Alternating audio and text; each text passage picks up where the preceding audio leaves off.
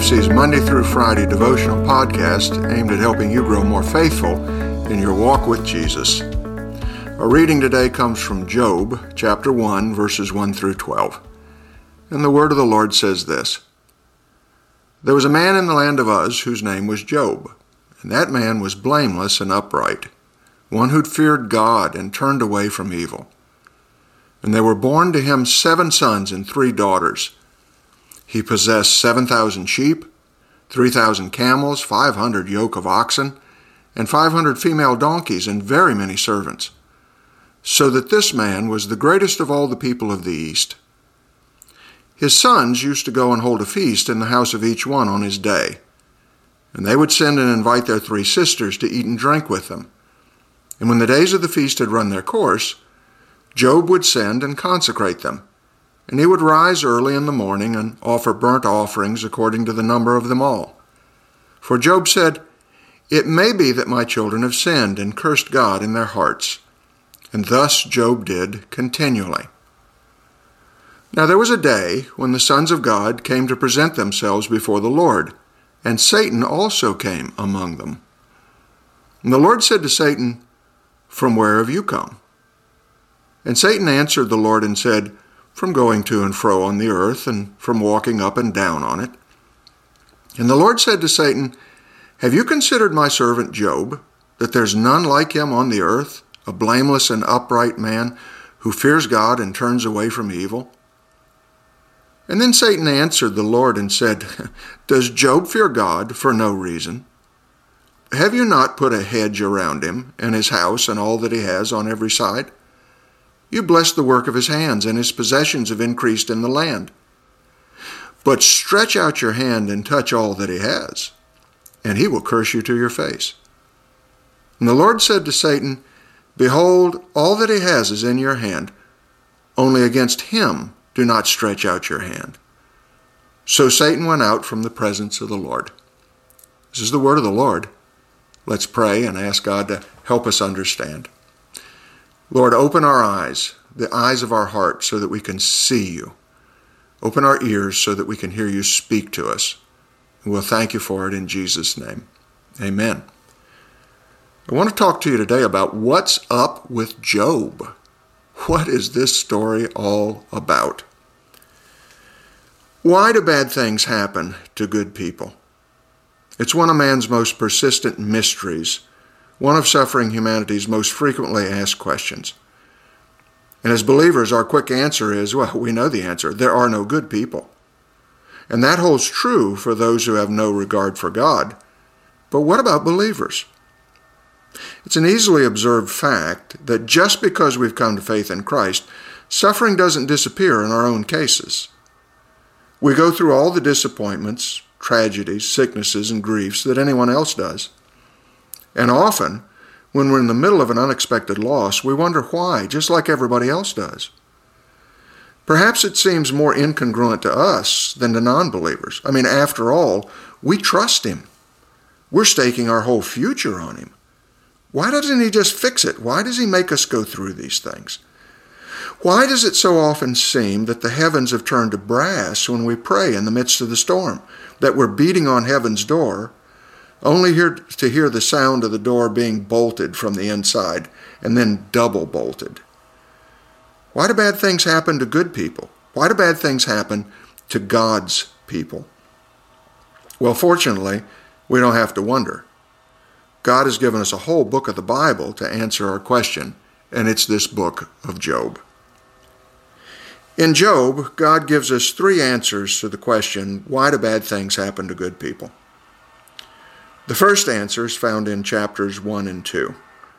Bad things happen to good people because God has made plans in heaven that we're not privy to on earth. When you and I read Job, we're permitted to get a peek behind the curtain, a view into what's going on in eternity between God and Satan. There's a fierce war raging in the heavenlies. A contest that you and I know very little about is being waged between God and our enemy, the devil. That heavenly contest results in earthly suffering. To us, it seems inexplicable. Why did this one have to pass away so soon? What reason is there for that one going through such suffering? Why did my employer have to close up shop? What happened to the economy? Why did he or she not want to stay in our marriage? We don't know the answers. And there's often no way, for us to reason out the answers. Things happen on earth as part of the warfare in heaven that you and I just can't see into. You know, it's interesting to note that Job never got to see behind the curtain. He never knew that God's confidence in his faithfulness was being proven right through all that he suffered. The second answer to why do bad things happen to good people comes in chapters 3 through 41. Bad things happen to good people because God desires to purify the faith of his servants. Job writhed under the affliction that rained down on him. He groaned. He complained. He accused God of unfairness. And his friends didn't help matters. The only answer to his suffering that they had was, well, Job, it's obvious that this is happening to you because you're a big time sinner. You know, God's plan wasn't derailed by any of those things. Through it all, Job came to see God in a new light. He got a real view of God's sovereignty and power, his righteousness and goodness, and it brought him to his knees. In the end, through all the suffering, after all the suffering, Job confessed, I had heard of you by the hearing of the ear, but now my eye sees you. Therefore I despise myself and repent in dust and ashes. When all God's work was done through Job's affliction, Job bowed down and worshiped the one whose ways he couldn't understand, but whose greatness and goodness he couldn't deny. Finally, we have a third answer to the question why do bad things happen to good people?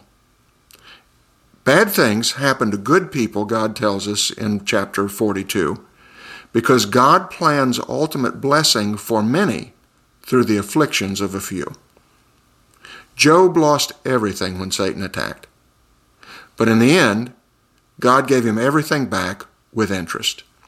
Double the possessions, seven new sons and three new daughters, 140 more years of the good life.